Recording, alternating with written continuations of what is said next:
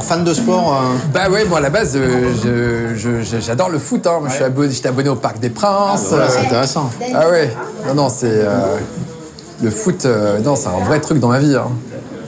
C'est bon pour toi, David? Allez.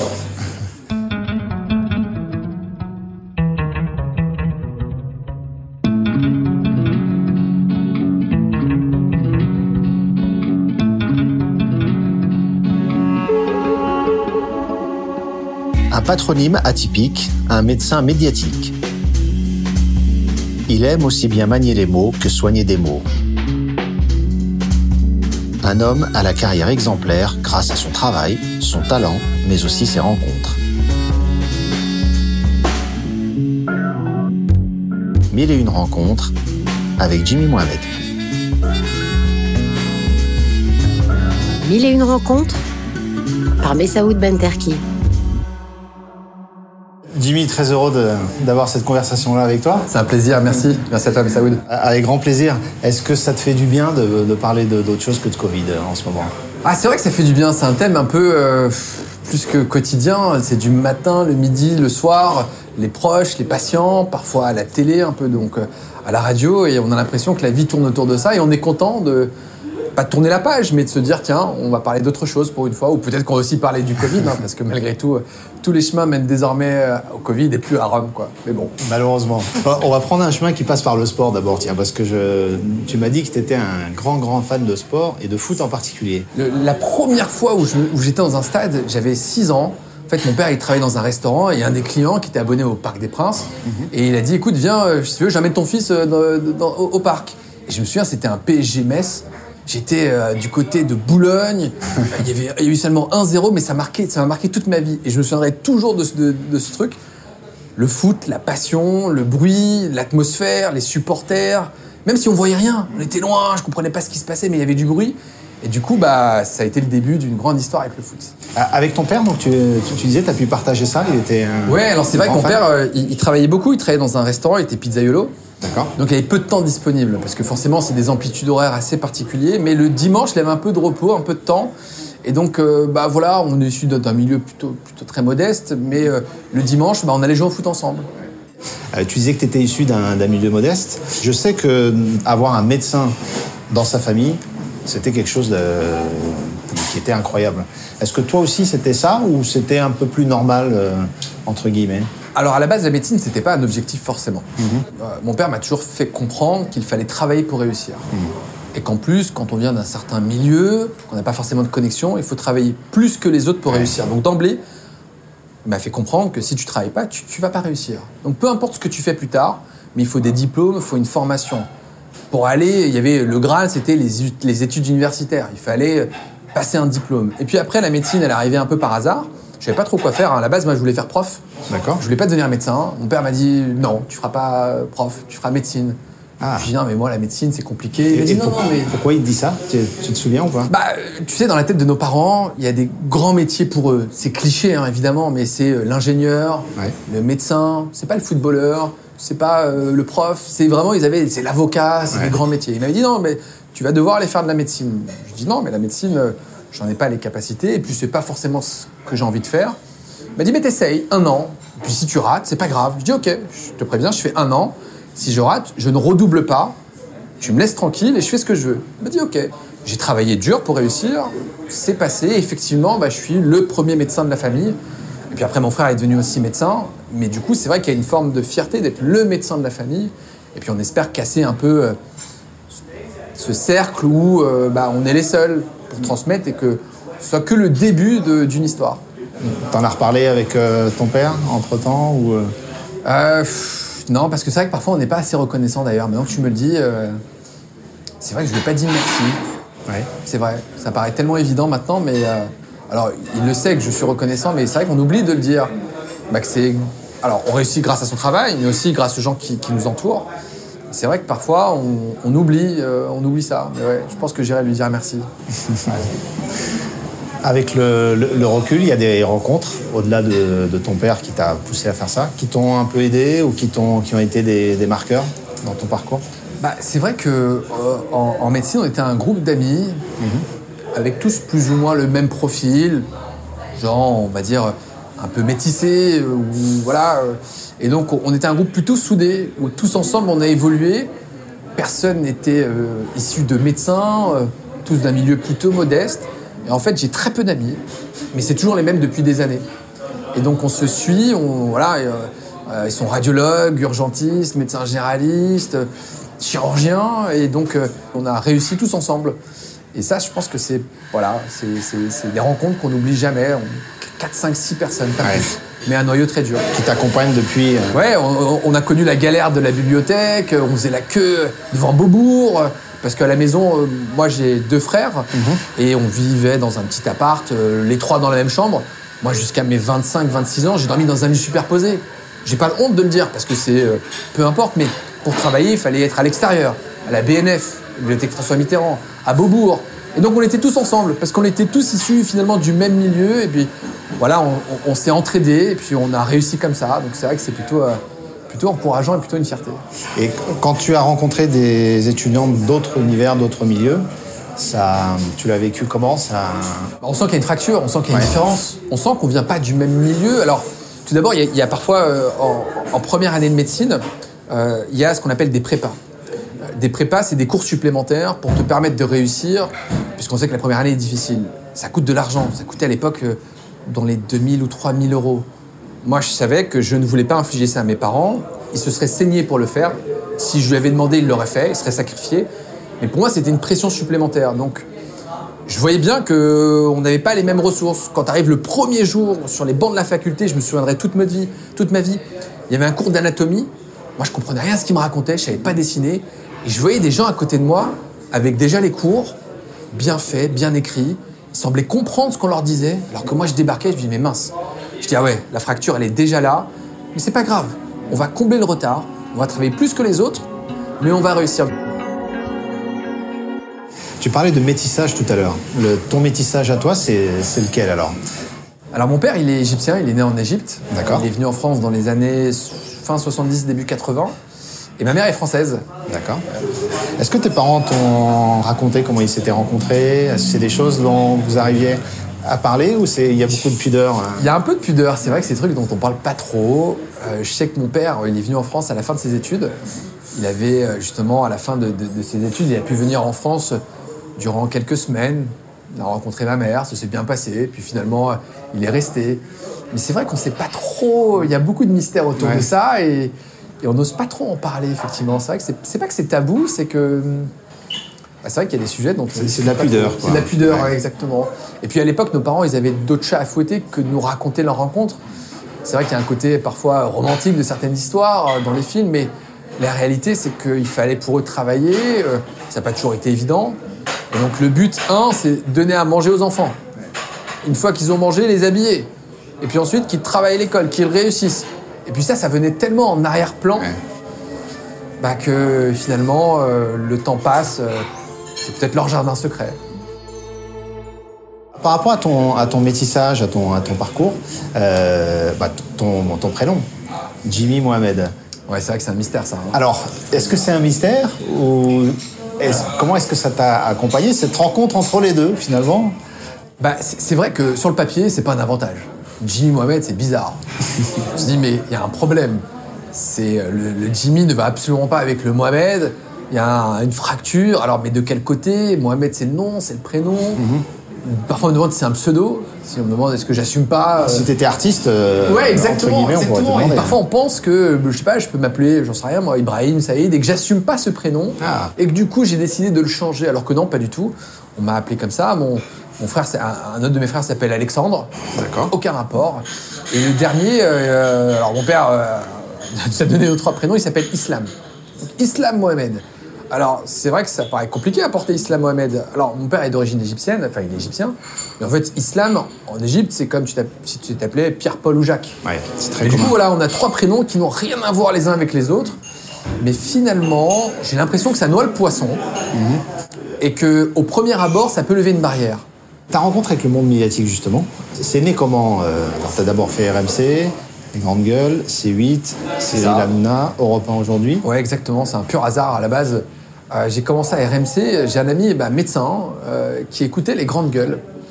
Et euh, donc Les Grandes Gueules, pour ceux qui ne savent pas, c'est une émission où c'est des gens de la société civile qui viennent donner leur opinion sur tout et n'importe quoi en quelque sorte. Et ils cherchaient quelqu'un issu de la société civile comme recrue. Je ne connaissais pas l'émission et mon pote médecin qui écoute ça euh, frénétiquement entre les cours, il écoutait ça euh, tout le temps, les grandes gueules, les grandes gueules. Il me dit écoute, il cherche quelqu'un, je pense que tu peux peut-être euh, les séduire, postule au truc. Donc il fallait envoyer une vidéo sur un sujet de société. Je lui dis non mais écoute, j'ai pas envie, fous-moi la paix, qu'est-ce que tu me racontes? Et en fait, il m'a harcelé tous les jours. En fait, t'as envoyé ta vidéo? T'as envoyé ta vidéo? Je dis non, non, non, mais laisse-moi tranquille. Jusqu'à un jour, je dis bon, allez, ok, je vais te faire plaisir. J'envoie une vidéo, donc je suis sur mon PC avec ma webcam, j'ai mon fils qui joue derrière, qui fait n'importe quoi. J'envoie une vidéo, on me dit écoute, viens sur le plateau, faire un essai. Tous les jours, une personne viendra, et à la fin de la semaine, on choisira le meilleur, on gardera celui qui a plus convaincu. Et donc je suis venu faire un essai, ils m'ont dit bah écoute, c'était cool, tu reviens. Tu reviens Bon, pourquoi pas Et donc de là euh, a commencé une histoire avec, euh, avec les médias. Ah, et tu te souviens de la thématique que tu avais choisie euh Ouais, à l'é- à l'époque, c'était sur le revenu universel. C'est Benoît Hamon qui voulait faire ça. Et euh, la question, c'était euh, est-ce que c'était une bonne chose ou pas? Et donc, il fallait donner son avis. J'avais été un peu. euh, Peut-être pas très juste avec Benoît Hamon à l'époque. J'avais été un peu sévère. Alors que finalement, on se rend compte que certains reviennent à ce revenu universel. Donc, euh, c'est comme la mode, c'est cyclique, les opinions politiques. La difficulté euh, de t'intégrer dans ce milieu-là, tu, as- tu l'as connue ou pas du tout? Ça a été Ouais, parce que mine de rien, tu t'exposes beaucoup. Tu donnes ton opinion politique, personnelle, parfois un peu religieuse. Et du coup, euh, tous les gens qui t'écoutent savent exactement ce que tu penses, savent globalement pour qui tu peux voter. Et donc, tu te mets à nu. Et donc, euh, à la fin, tu dis est-ce que ça vaut le coup? Et puis, est-ce que je veux que les gens gardent de moi cette image alors que tu es médecin et donc tu as une double responsabilité. hein. On pardonne peu de choses hein, aux médecins et ce qui est logique, tu as un devoir d'exemplarité. Le médecin, il doit être raisonnable, il doit être respectueux, il doit donc euh, chaque mot doit être pesé et tu peux tomber dans une spirale un peu du buzz parce que c'est la course à l'audience. Et donc au bout d'un an et demi, bah, je me suis dit non, ça y est, j'ai fait le tour, c'était sympa. Ils ont été hyper justes avec moi, c'est toujours très bien passé, mais il est peut-être temps de passer à autre chose. Et à ce moment-là, en fait, C8 m'appelle pour me dire tiens, il y a une émission, euh, euh, on aimerait avoir un médecin pour parler de sujets un peu médicaux et autres. Est-ce que tu voudrais essayer? Bah pourquoi pas J'ai été là-bas, ça s'est très bien passé. L'émission, c'était avec. C'était avec Valérie Benaïm. Avec Valérie Benaïm, ouais. Ça s'appelle C'est que de la télé. Et donc, euh, je suis venu, c'était très cordial, ils sont très sympas. Et puis après, il y a eu Cyril Hanouna, avec, euh, qui, qui m'a dit bah, écoute, Jimmy, c'est cool ce que tu fais. Bah, viens, viens. Et un jour, il fallait remplacer, euh, je me souviens, Agathe Prou, qui était malade dans Balance ton poste au tout début du mouvement des Gilets jaunes. Et donc, j'ai fait une émission, ça s'est bien passé. Et puis, bah, puis deux, puis trois, puis quatre. Et puis, euh, quasiment deux saisons là-bas. Et je me suis dit, à l'époque, quand j'étais dans Balance ton poste, le but, c'est de changer un peu l'opinion des gens et de se dire, ok, tu profites, euh, c'est sympa d'aller à la télé, un micro, les gens te regardent, on t'applaudit, euh, on dit, ah super, t'es génial. Mais derrière, ça suffit pas. Le but, c'est de se dire, ok, on va montrer une bonne image, on va changer les codes, on va casser les codes. Et c'est ce que globalement Cyril Hanouna fait, c'est que quand on regarde sur le plateau, finalement, c'est des gens qu'on voit pas tellement ailleurs. Parce que souvent, sur les plateaux télé, c'est toujours les mêmes profils, les mêmes choses qu'on entend. euh, Et, et lui, il a amené un peu de diversité, une opinion différente. Donc je m'étais dit, voilà, t'es là-bas, pas en représentation, mais montrer qu'on peut changer les choses, profiter du moment présent. Mais attention, il y a le revers de la médaille. Ne pas prendre la grosse tête. Savoir que tu t'exposes. Ouais. Parce qu'encore une fois, tu donnes. Parfois, tu prends des positions euh, clivantes. Quand tu parles du voile, quand tu parles de l'éducation, de la religion, c'est des terrains un peu glissants. Donc il faut assumer sans, sans, sans nier qu'il y a des problèmes et sans être dans la caricature. Donc c'est un jeu d'équilibre euh, qui est beaucoup plus dur que ce que j'ai pu croire au tout début. Et ta rencontre avec Cyril Hanouna, alors? Euh, Raconte-nous. C'est vrai que c'est- c'est c'est fait naturellement. En fait, je- quand j'étais euh, sur C8, euh, ben, je l'ai croisé. Il m'a dit écoute, euh, Jimmy, c'est super ce que tu fais. c'est très, c'est sympa. je je t'aime bien. Est-ce que un jour tu veux venir faire du balance ton poste? Donc je dis pourquoi pas? Et en fait, il a toujours été juste avec moi. Il a toujours été très respectueux.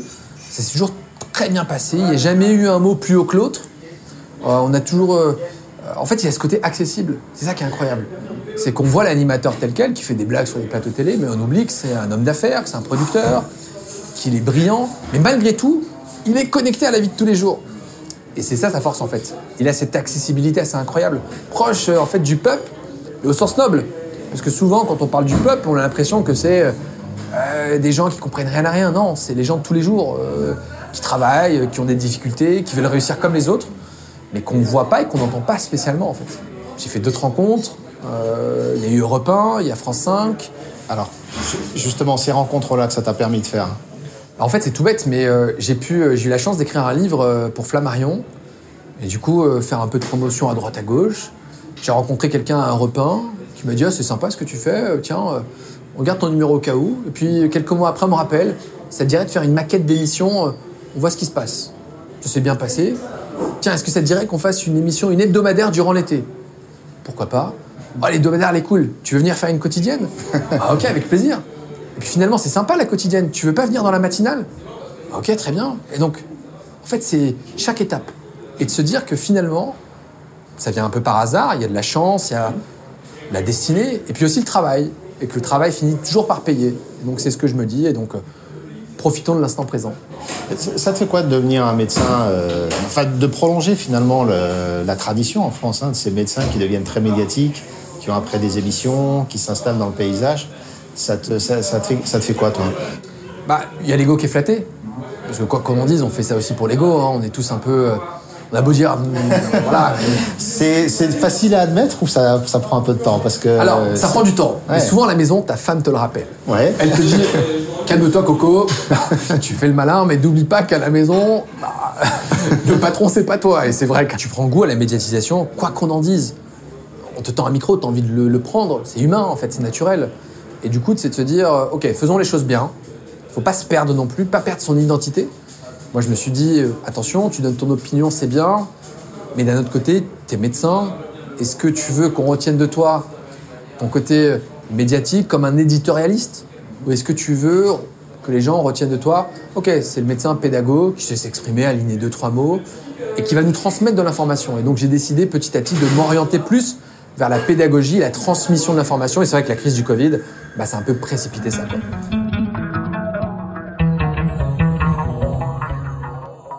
Si je, retiens quelqu'un, euh, oui, Karim Zeribi. Karim Zeribi euh, dans, Balance ton poste. euh, moi, je l'ai écouté avant d'y être. Et c'est incroyable la facilité qu'il peut avoir pour débattre. Et on se rend compte que l'art oratoire est un exercice, qu'il faut s'entraîner et que certains peuvent avoir exactement les mêmes idées, mais il faut avoir le bon ton, le bon rythme, la bonne connaissance. Et il a ce truc, voilà, de ne pas être euh, dans la caricature, ne pas renier d'où il vient. C'est ça, Karim Zeribi m'a beaucoup marqué. Il y a aussi, euh, dans un tout autre registre, Habib Bey aussi, c'est vrai, euh, qui était l'invité de Mille et une rencontres. exactement, et qui a cette facilité, je trouve, à s'exprimer. Et moi, je l'écoute avec attention, et je me dis, ah, c'est pertinent ce qu'il dit. Et c'est ça, c'est de se dire, ok, respect. Il y a euh, un mot euh, pas plus haut que l'autre, c'est toujours très juste. Et c'est vrai que ça fait plaisir, en fait, tout simplement, de les écouter. T'aurais aimé être euh, consultant sport ou foot? Oh, on aime tout ça. Il y a 66 millions de virologues avec le Covid, il y a 66 millions de sélectionneurs, donc on a tous notre avis sur le foot. Alors, est-ce que j'ai les compétences? Je pense pas. Mais euh, c'est vrai que c'est un côté, c'est fascinant.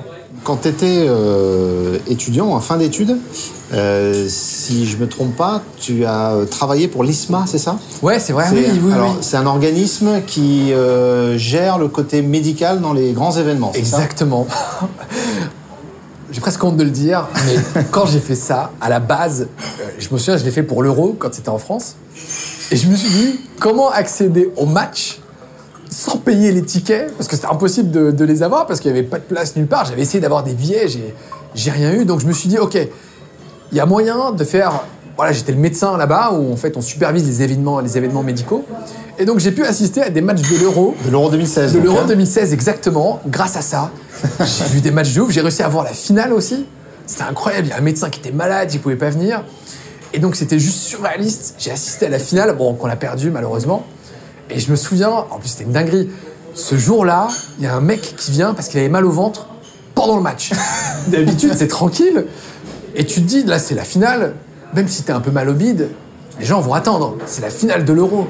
Et il y a un mec qui vient avec une douleur abdominale, un jeune. Je me dis, mais non, mais pourquoi il vient? Ok. J'ai quelques minutes, faut vite faire le diagnostic. Faut vite le soigner, vite faire le truc. T'as pensé à le soigner quand même. Quand même, je me suis dit, non mais là, là, j'ai mis toutes les ressources pour être le plus efficace possible. Je me suis dit, j'ai pas de temps à perdre, il y a la France qui est en train de jouer. Ok, en plus il parlait pas français, il parlait un anglais un peu précaire. Et en fait, il avait une colique néphrétique. Donc il avait un calcul au niveau du rein qui faisait qu'il avait très mal, favorisé par le fait qu'il avait bu un peu d'alcool. Et en fait, ça précipite les caillots, ça leur aggrave la déshydratation, et donc il avait très mal au ventre. Donc, ce qui est génial dans la colique néphrétique, c'est que tu fais une piqûre et ils ont plus mal. Donc, j'ai vite fait le diagnostic. Je me suis dit, c'est génial, tu fais sa piqûre, il va être soulagé, je le renvoie voir le match, il va pas à l'hôpital, parce que lui aussi, il voulait pas aller à l'hôpital. Il a dit, non, non, non, donnez-moi un calmant, je veux retourner en, en- tribune. Et donc, je l'ai soigné, et j'ai pu voir le match. Comme ça, bon, on l'a perdu, mais c'était une chance incroyable d'assister à ces événements. euh, Ouais, c'est cool ça, c'est une chance. Est-ce que tu aurais envie de devenir médecin d'un grand club ou de...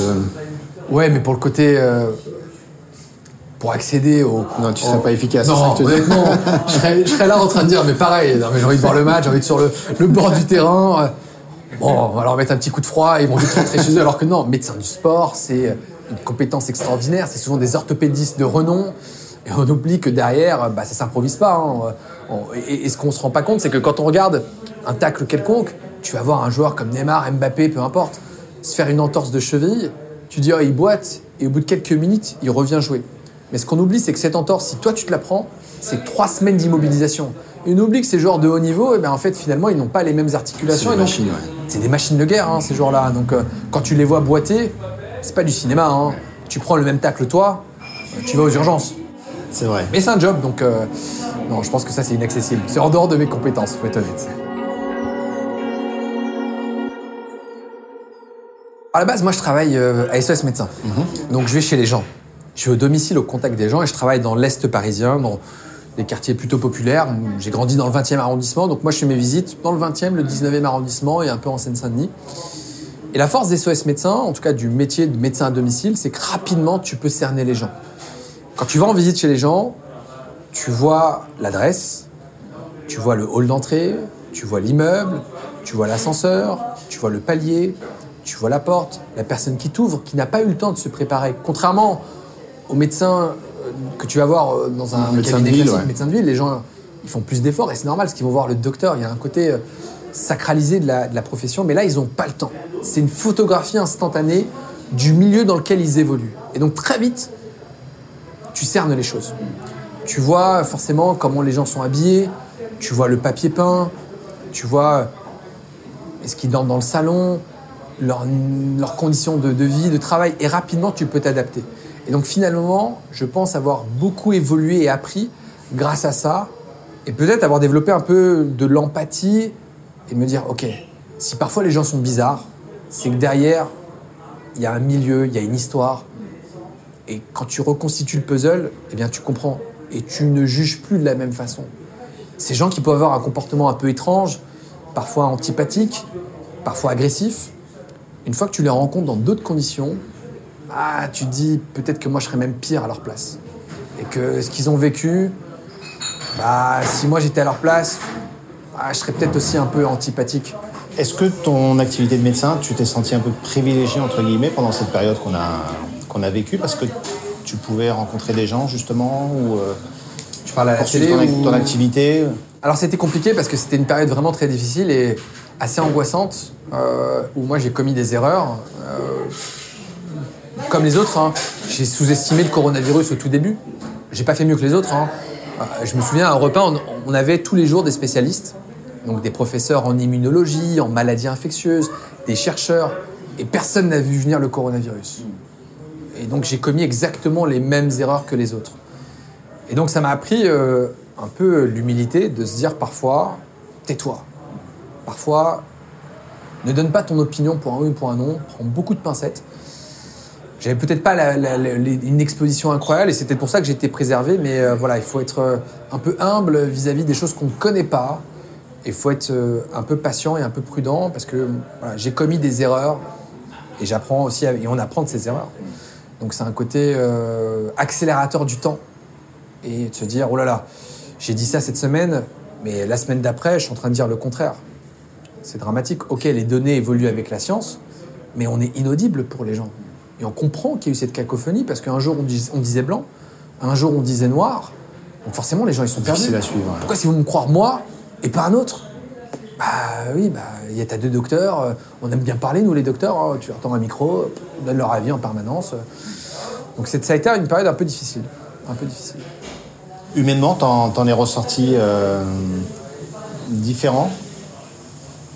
Bah, quand on est médecin, on est confronté à la maladie en permanence. Mais là, c'était encore une fois un accélérateur de ce que euh, la maladie peut apporter très vite. Et en plus, il y avait un côté un peu traumatisant de savoir exactement ce qui allait se passer par la suite. Je te donne un exemple tout bête. Je savais que les patients que je voyais au domicile, quand ils avaient un certain âge, je les voyais tous exactement dans les mêmes conditions. Entre le 7e et le 12e jour, ils se dégradaient. Et je savais très bien à l'époque que quand ils se dégradaient, en plus c'était il, y a il plus d'un an, ils allaient aller à l'hôpital en ambulance, seuls, privés de leur famille, qu'ils allaient certainement se dégrader, qu'ils allaient certainement, en tout cas, garder des séquelles ou en mourir. Et donc je me disais, je suis impuissant face à ça. J'ai rien à leur proposer. Ils se dégradent, je vais les envoyer à l'hôpital. Et je me suis dit, mais c'est tellement injuste. Donc il est temps qu'on en sorte. Et puis la vaccination est arrivée.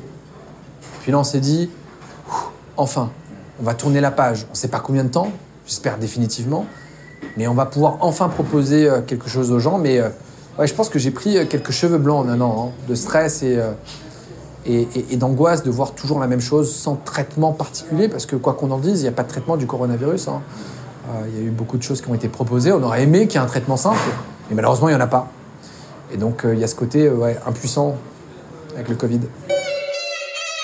Je te propose d'ouvrir tes histoires de rencontres avec euh, quelques questions euh, rapides et les, les réponses qui t'inspireront euh, à, à ces questions. D'accord? Alors, la personne que tu aurais aimé rencontrer La personne que j'aurais aimé rencontrer, Ibrahimovic. Ah, Oh là là, incroyable. Alors, oh, je pourrais dire Nelson Mandela, des choses euh, beaucoup plus. Mais je pense à Ibrahimovic. pourquoi lui? Mais c'est incroyable ce qu'il dégage. Il a le talent, euh, il a la stature, il a le charisme, il a l'arrogance. Mais une arrogance qui peut se permettre parce qu'il est brillant. Et c'est ça que je respecte, c'est qu'il peut se permettre de dire que c'est le roi, parce que oui, c'est le roi.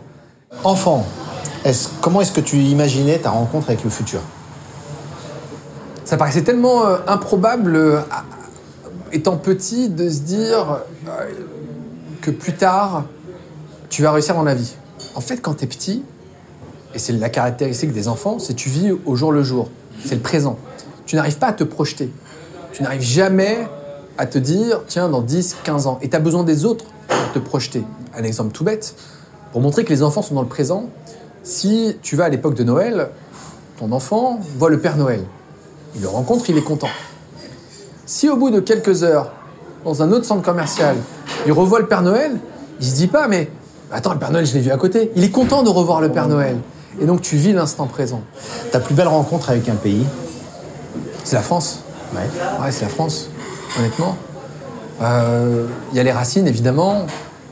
On, on va, euh, euh, quand on peut, euh, quand on est plus jeune, on profite le fait d'aller voir d'autres pays, euh, d'aller en Égypte, de voir une autre culture, de rencontrer des proches. Mais on se rend compte, moi je me rends compte que je suis attaché à la France. Et j'en ai d'autant plus conscience que maintenant j'ai la chance de voyager, de partir en vacances.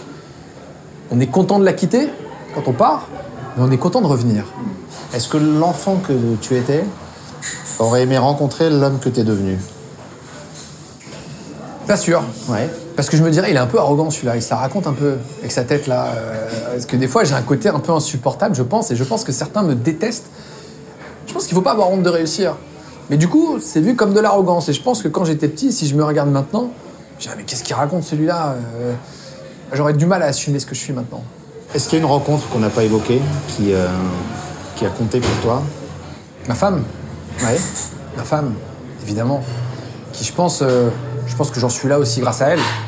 Il faut savoir garder les pieds sur terre et je pense que l'entourage est primordial, quelle que soit ton activité. On peut en parler dans les médias, c'est valable dans le foot aussi. On voit que certains vont foirer une carrière parce qu'ils ont mal été conseillés, Mal entouré, ouais. mal entourés, mal accompagnés, mal conseillés. Et donc, euh, ouais, elle me permet de garder les pieds sur terre et de se dire, bah, ok, ok, t'es à la maison, mais n'oublie pas qui tu es et reste tranquille. Cette rencontre-là, elle t'a apporté quoi dans ta construction aussi euh, Parce que là, aujourd'hui, ça te permet de rester euh, les pieds sur terre quand tu rentres à, la maison, de rester dans cet environnement-là. Mais dans ta construction, ça t'a, parce que vous vous êtes rencontrés, tu disais euh, étudiant. Ouais, bah, c'est, c'est, c'est celle qui m'accompagne tous les jours, en fait. Hein. Finalement, c'est ma femme, ma meilleure amie, un coach, une conseillère, une agent quasiment. hein. Des fois, quand on dit, quand on m'invite à droite ou à gauche, je dis oh, non, non. Et l'intelligence de refuser. Ne sois pas gourmand. Et elle a souvent raison. Elle a même quasiment toujours raison, sauf que sur l'instant, on ne veut pas forcément l'admettre. On fait le malin, on veut faire le coq. Non, non, mais laisse-moi gérer. Non, non, on ne gère strictement rien. Et donc, c'est ce qui permet de garder un équilibre. Et puis, c'est la mère de mes enfants. Donc, euh, euh, voilà, il y a cette double, triple casquette qui est là. Et donc, euh, ouais, elle partage ma vie tous les jours, quoi. Merci Jimmy pour Merci à toi, cette belle rencontre. C'était un plaisir. C'est très agréable et Plaisir partagé, Messaoud. Vraiment, merci. C'est un honneur, en plus, de, de discuter avec toi. merci infiniment. Merci. merci.